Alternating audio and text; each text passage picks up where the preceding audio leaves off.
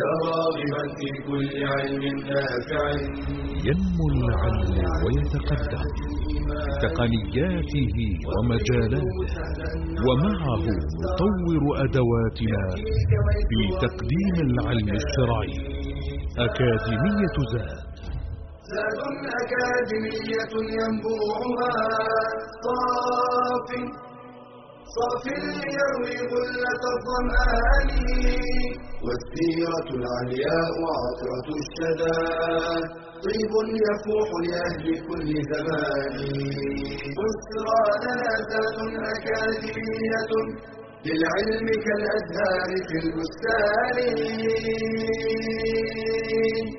بسم الله الرحمن الرحيم. الحمد لله والصلاة والسلام على رسول الله وعلى آله وصحبه ومن والاه. أرحب بإخواني وأخواتي في هذا اللقاء الرابع من دروس السيرة النبوية على صاحبها أفضل الصلاة وأتم التسليم. اليوم نتحدث في هذا اللقاء عن زواجه صلى الله عليه وسلم، الزواج الأول له عليه الصلاة والسلام، هذا الزواج المبارك وهو أعظم قصة زواج حدثت يمكن نقبس منها الكثير من الدروس والعبر والفوائد. لما بلغ النبي صلى الله عليه وسلم الخامسة والعشرين من عمره وكان يخرج في تجارة إلى الشام كما سلك هذا الطريق صلى الله عليه وسلم المتاجرة في الأموال. فكان يضارب ويتاجر يكتسب صلى الله عليه وآله وسلم. فلما سمعت خديجة رضي الله تعالى عنها وكانت امرأة ذات مال وذات شرف بأمانة النبي صلى الله عليه وسلم وحسن تجارته. عرضت عليه أن يذهب في تجارة لها إلى الشام وعلى أن تعطيه أفضل ما تعطي الآخرين بشرط أن يتولى هو إدارة هذه التجارة وهذه الرحلة مع غلامها ميسرة. وهذا لا شك فيه أن المرأة النساء شقائق الرجال. لها أن تتملك ولها أن تتاجر ولها أن يعني أن تسعى في تثمير مالها ومن ذلك من خلال هذه التجارة من نوع من أنواع التجارة المضاربة هي تدفع المال وهناك من يساهم من الأمناء بالمشاركة بالأبدان والعمل بالعقول لتثمير هذه التجارة على أن يعطى هذا الشخص الذي يقوم بمثل هذه التجارة ما يستحقه. خرج النبي صلى الله عليه وسلم في تجارة لخديجة رضي الله عنها مع غلامها ميسرة وأثناء هذه التجارة رأى ميسرة من النبي صلى الله عليه وسلم شيئا عظيما. تتبين الأخلاق تتبين المعاملة تتبين الأمانة. الآن الرجل كيف يعرف؟ تعرفه من خلال أن يكون جارا لك فتراه كل يوم.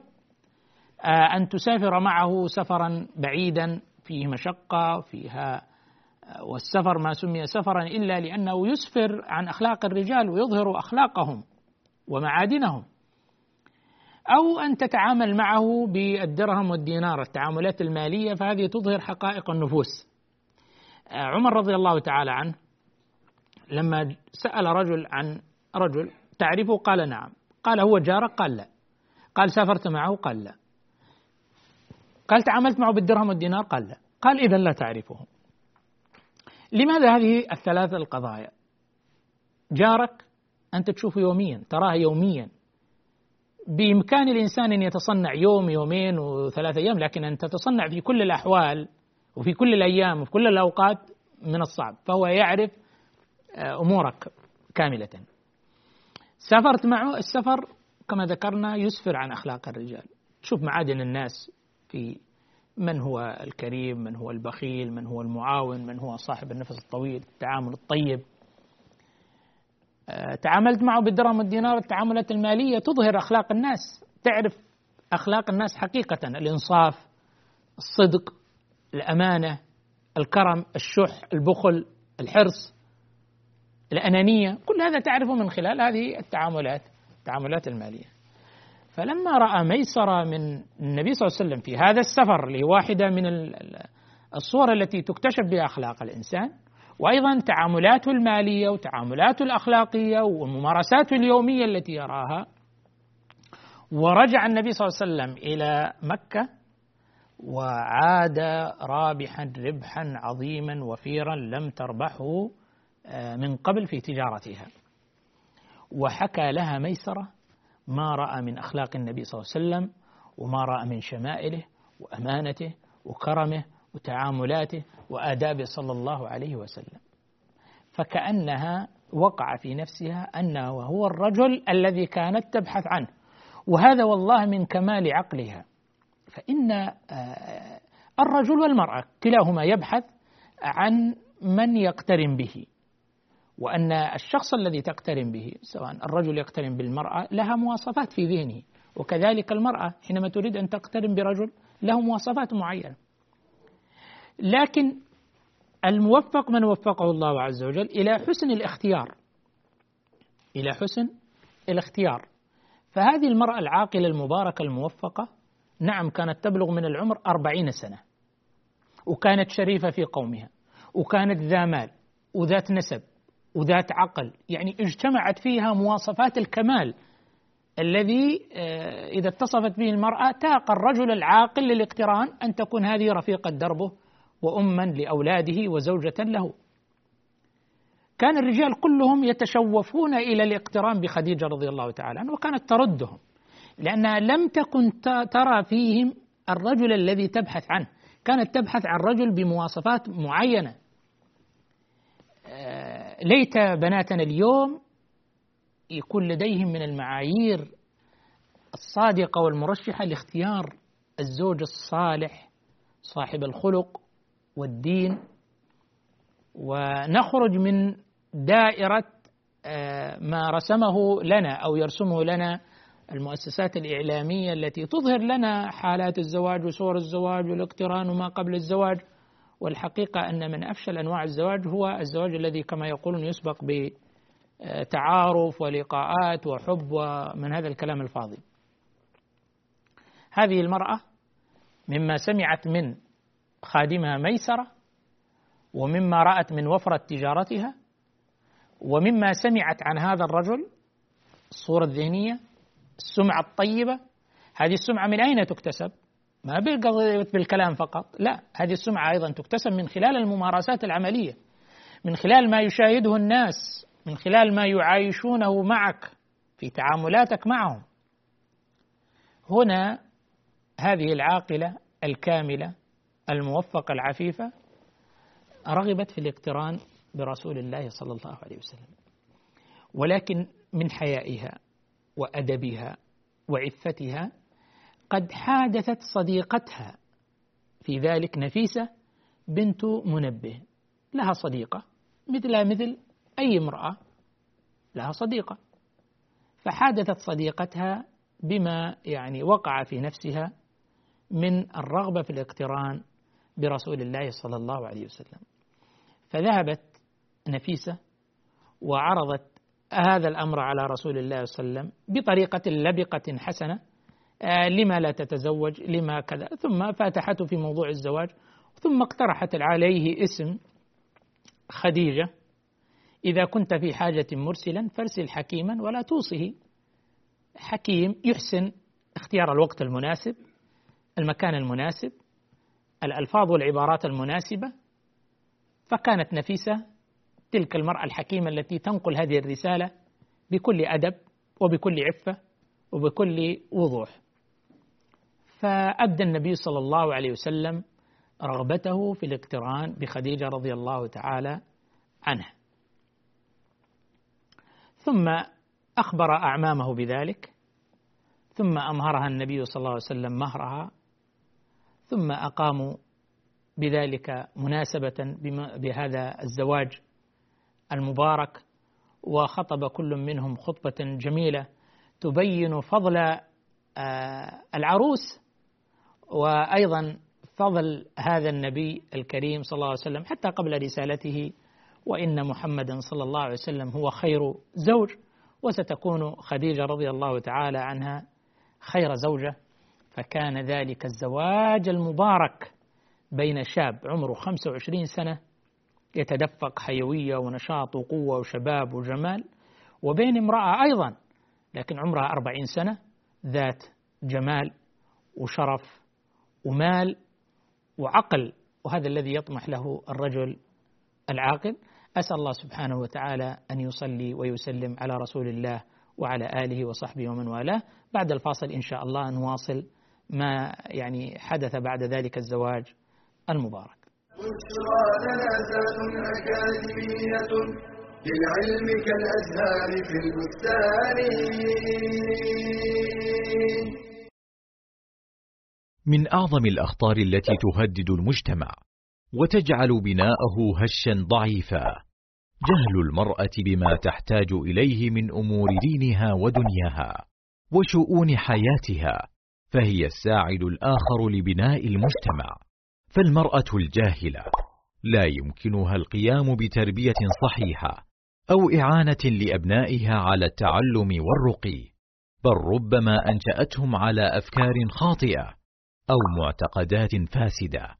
فبالجهل تتبرج المرأة فتفتن نفسها وغيرها. وبالجهل تضيع المرأة حق زوجها وتنفره من البيت فيتفرق شمل الأسرة. وبالجهل وقعت كثير من النساء في الخرافات والسحر والشعوذة. فالواجب على المرأة أن تحرص على طلب العلم وألا يمنعها الحياء من ذلك. فإنه لا حياء في طلب العلم كما قالت أم المؤمنين عائشة رضي الله عنها نعم النساء نساء الأنصار لم يكن يمنعهن الحياء أن يتفقهن في الدين. بشرى لنا أكاديمية للعلم كالأزهار في البستان. حياكم الله أيها الأخوة الأخوات. في برنامج أكاديمية زاد في درس السيرة النبوية وكنا قد توقفنا قبل الفاصل عند أحداث ذلك الزواج المبارك الذي كان هو زواج رسول الله صلى الله عليه وسلم بخديجة حيث كان هذا أول زواج للمصطفى صلى الله عليه وسلم وبني أعظم بيت آه، وأجمل وأحلى وأرفع وأرقى أسرة. عرفها التاريخ أسرة يكون فيها الزوج هو محمد صلى الله عليه وآله وسلم خير البشر وزوجة تكون هي خديجة خير نساء العالمين كما أخبر بذلك النبي صلى الله عليه وسلم. كانت خديجة رضي الله عنها أول امرأة تزوجها النبي صلى الله عليه وسلم واقترن بها. ولم يكن الفارق العمري يعني مؤثرا على ذلك الزواج المبارك بل كان مباركا إذا أحسن الاختيار إذا أحسن آه، الاختيار. كان زواجا مباركا آه، أحبها النبي صلى الله عليه وسلم من كل قلبه آه، لم يتزوج عليها في حياتها رضي الله تعالى عنها. رزقه الله منها كل أولاده. كل الأولاد من البنين والبنات كانوا من خديجة رضي الله تعالى عنها. عدا إبراهيم فإنه من ماريا القبطية التي أهداها إليه آه، مقوقس مصر. فالنبي صلى الله عليه وسلم ولد له آه، القاسم وهو الذي كان يكنى به النبي صلى الله عليه وسلم يا أبا القاسم. كانت كنيته صلى الله عليه وسلم أبو القاسم. ولد له عبد الله وكان يلقب أيضا بالطاهر وهو من خديجة أيضا رضي الله تعالى عنها.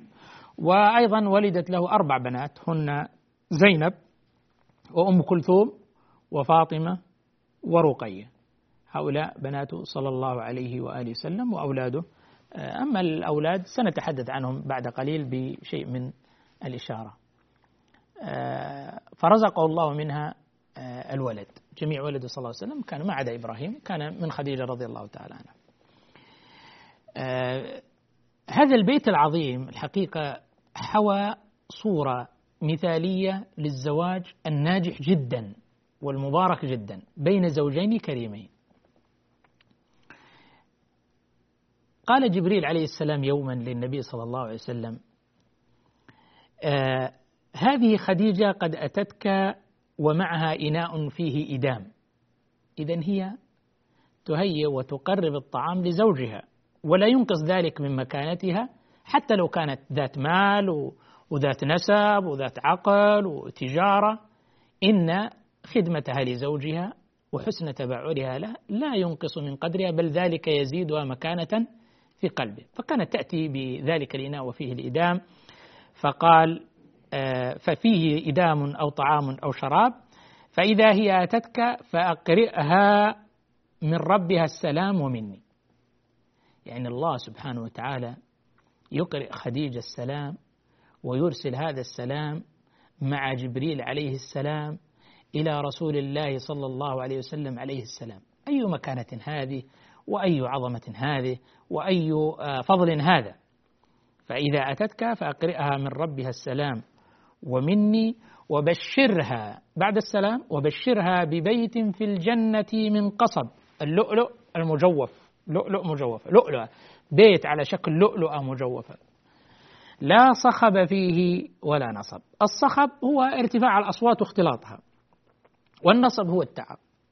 من اللطائف التي ذكرها أهل العلم يعني في والحكم حول صورة هذا البيت أن ذلك البيت الذي كان في الدنيا لؤلؤة من جهة معنوية مما يكون فيه من الأخلاق التي بين الزوجين والتعامل بين الزوجين وأيضا لا صخب فيه وهو ارتفاع الأصوات لأن خديجة كانت تجعل من بيتها واحة وسكنا لزوجها صلى الله عليه وسلم. ما كان هناك إزعاج ولا كان هناك ضوضاء لا صخب فيه ما في ارتفاع أصوات ولا نصب. ما في تعب ولا أشياء مزعجة ولا أشياء متعبة. فكانت تهيئ له البيت الهانئ والحياة الطيبة والحياة السعيدة. فكان إكرام الله تعالى لها بذلك البيت العظيم الذي هو من لؤلؤ في الجنة بعد التبشير والسلام ولا صخب في ذلك البيت ولا نصب. جزاء وفاقا عطاء حسابا من رب كريم سبحانه وتعالى. النبي صلى الله عليه وسلم بسبب تلك المعاملة الراقية والحب الجارف يعني أحب خديجة حبا شديدا. وكان يذكرها حتى بعد موتها بسنين. يذكرها بعد موتها. وكان إذا ذبح ذبيحة أو ذبح شيئا من الشياه وزع اللحم على صويحبات خديجة. يقول هذا أعطوه لصاحباتها فيكرم صويحباتها حبا لخديجة رضي الله تعالى عنها وأرضاها. ولما دخل عليه هالة بن خويلد بنت خويلد وكان في صوتها شبه في تشابه في الأصوات فز النبي صلى الله عليه وسلم من مجلسه بعد سنوات من موتها لما سمع الصوت. قال خديجة اللهم هالة اللهم فكان لا زال صدى ذلك الصوت يرن في رأسه صلى الله عليه وسلم وفي سمعه من حبه.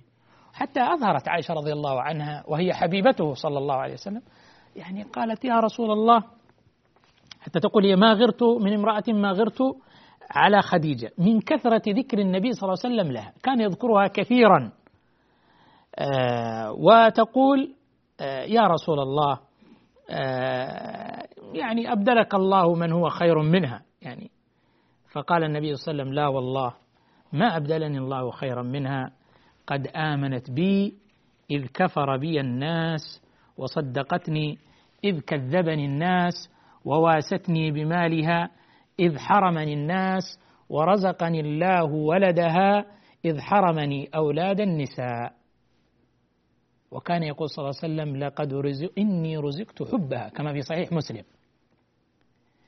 هذا الحب الذي كان بين الزوجين هذه صورة للبيت المسلم الذي يتمناه كل إنسان عاقل وكل إنسان مسلم يتمنى أن يكون تكون هذه العلاقة بين الزوجين.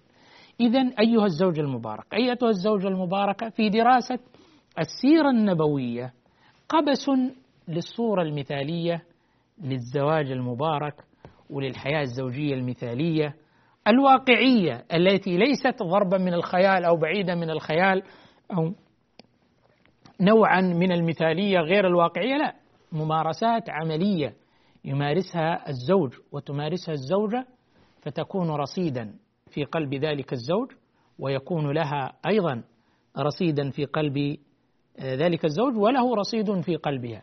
المعاملة الحسنة التقدير الاحترام التوقير الاعتراف بالفضائل التكريم كل ذلك من الطرفين وليس من طرف على على حساب طرف.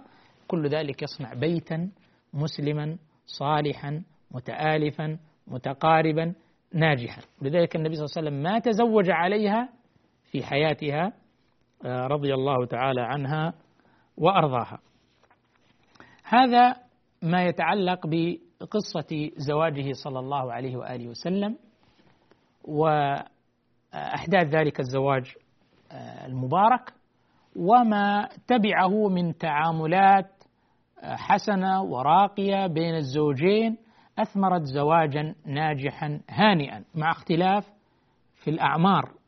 آه، قريبا من عشرين سنة كان بينهما في فارق لكن هذا لم يؤثر بينهما لأن العلاقة كانت بين عقلين وروحين وجسدين فأثمرت آه، ذرية صالحة طيبة مباركة. نشير إلى هذه الذرية بإذن الله تعالى بعد هذا الفاصل. آه، فاصل ونواصل بإذن الله تعالى. بشرى أكاديمية للعلم كالأزهار في البستان.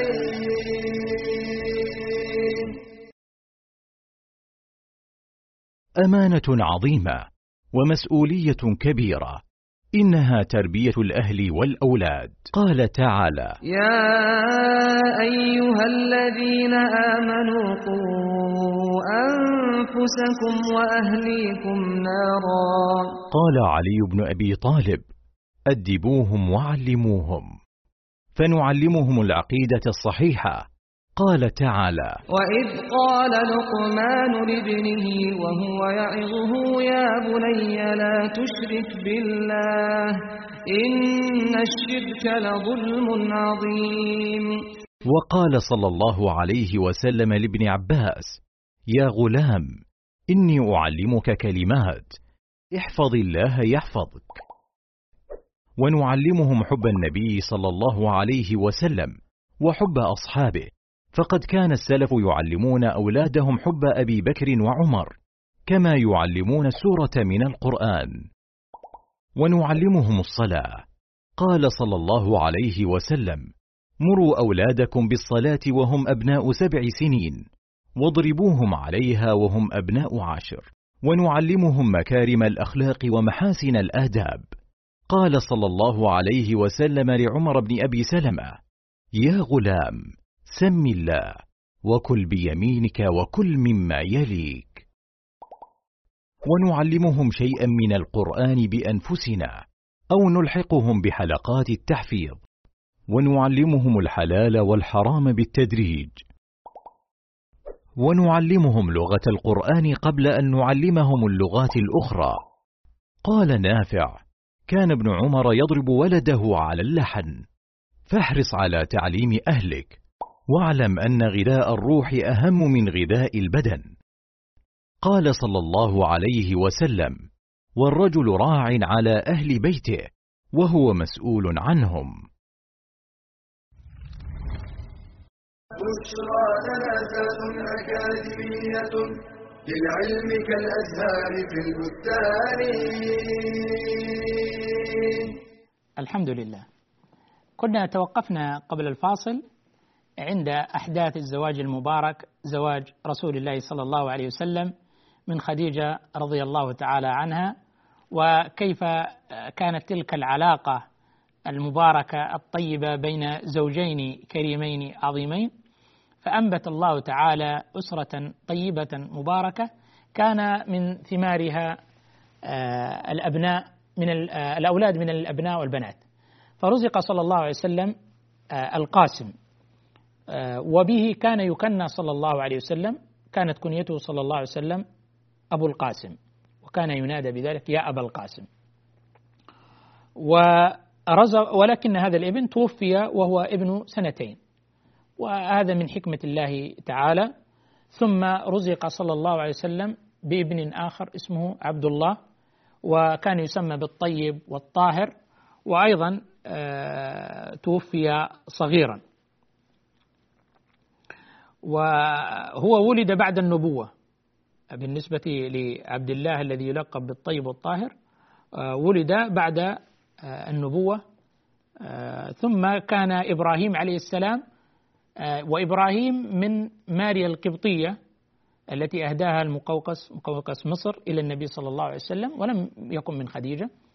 وهو قد أيضا مات صغيرا ولما دخل النبي صلى الله عليه وسلم عليه ونفسه تقعقع ووضعه في حجره صلى الله عليه وسلم ثم دمعت عينا النبي صلى الله عليه وآله وسلم وقال إن العين لتدمع وإن القلب ليحزن وأنا على فراقك يا إبراهيم لمحزونون ولا نقول إلا ما يرضي ربنا. واسترجع صلى الله عليه وسلم واحتسب في وفاة آه، ابنه إبراهيم والذي فرح به لما ولد قال رزقت الليلة بمولود وسماه بإبراهيم قال بأبي إبراهيم يقصد الخليل عليه السلام. لما توفي إبراهيم عليه السلام آه، خسفت الشمس فظن الناس أن ذلك له ارتباط بوفاة إبراهيم. فكان حريصا صلى الله عليه وسلم على بيان التوحيد توحيد الله عز وجل وسلامة معتقد أصحابه وأمته فقال إن الشمس والقمر آيتان من آيات الله لا ينخسفان لموت أحد ولا لحياته وإنما هما آيتان يخوف الله بهما عباده. ولما بكى إبراهيم يعني بكى النبي صلى الله عليه وسلم لوفاة إبراهيم سئل النبي صلى الله عليه وسلم عن هذا البكاء فقال إن الله يعاتب على هذا يعني يقصد على رنة اللسان وما يتكلم الإنسان ومن الجزع وكذا لكن أما دمع العين فهي رحمة يقذفها الله في قلوب من يشاء من عباده. ورزق صلى الله عليه وسلم أيضا من البنات بأربع. آه، الكبرى كانت زينب عليها السلام آه، كبرى بنات النبي صلى الله عليه وسلم وكان زوجها العاص ابن الربيع ولها قصة عجيبة.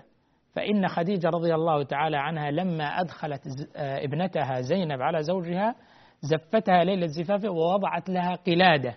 وهذه القلادة كانت لخديجة رضي الله تعالى عنها زفت بها ابنتها زينب على زوجها. فلما أسر آه، العاص بن الربيع في بدر فدته زوجته زينب. أرسلت لرسول الله صلى الله عليه وسلم فداء وكان هذا الفداء هذه القلادة التي هي لخديجة. فلما رآها النبي صلى الله عليه وسلم رق لذلك رقة شديدة وبكى متأثرا وطلب من أصحابه أن يعني تكرما أن يسمحوا فالصحابة رضي الله عنهم ما هو أحب إلى رسول الله فهو أحب إلينا فالمنة لله ثم لرسوله صلى الله عليه وسلم.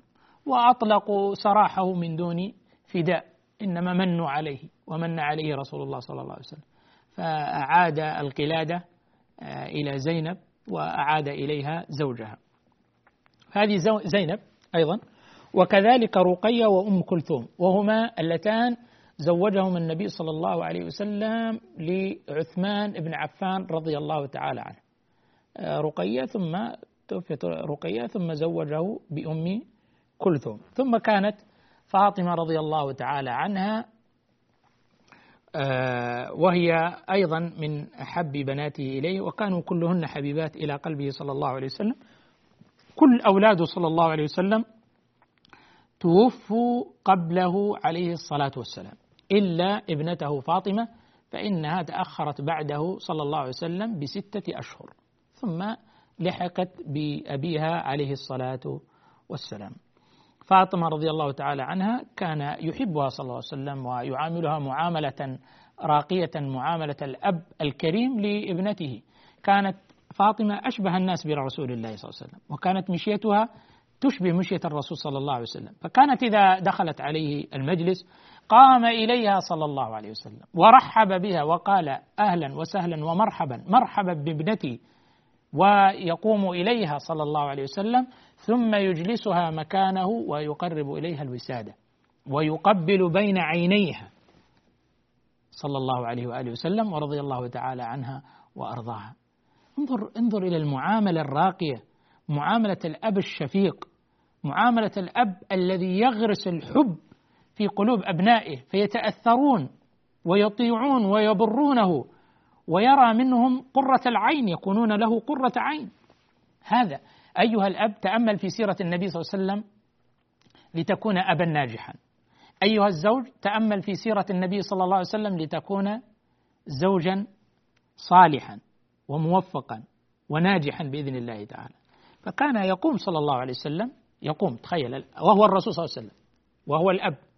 يقوم لابنته ويرحب بها ويستقبلها ويقبل بين عينيها ويضيفها ويجلسها في مكانه ويقرب لها الوسادة. تكسب قلبه.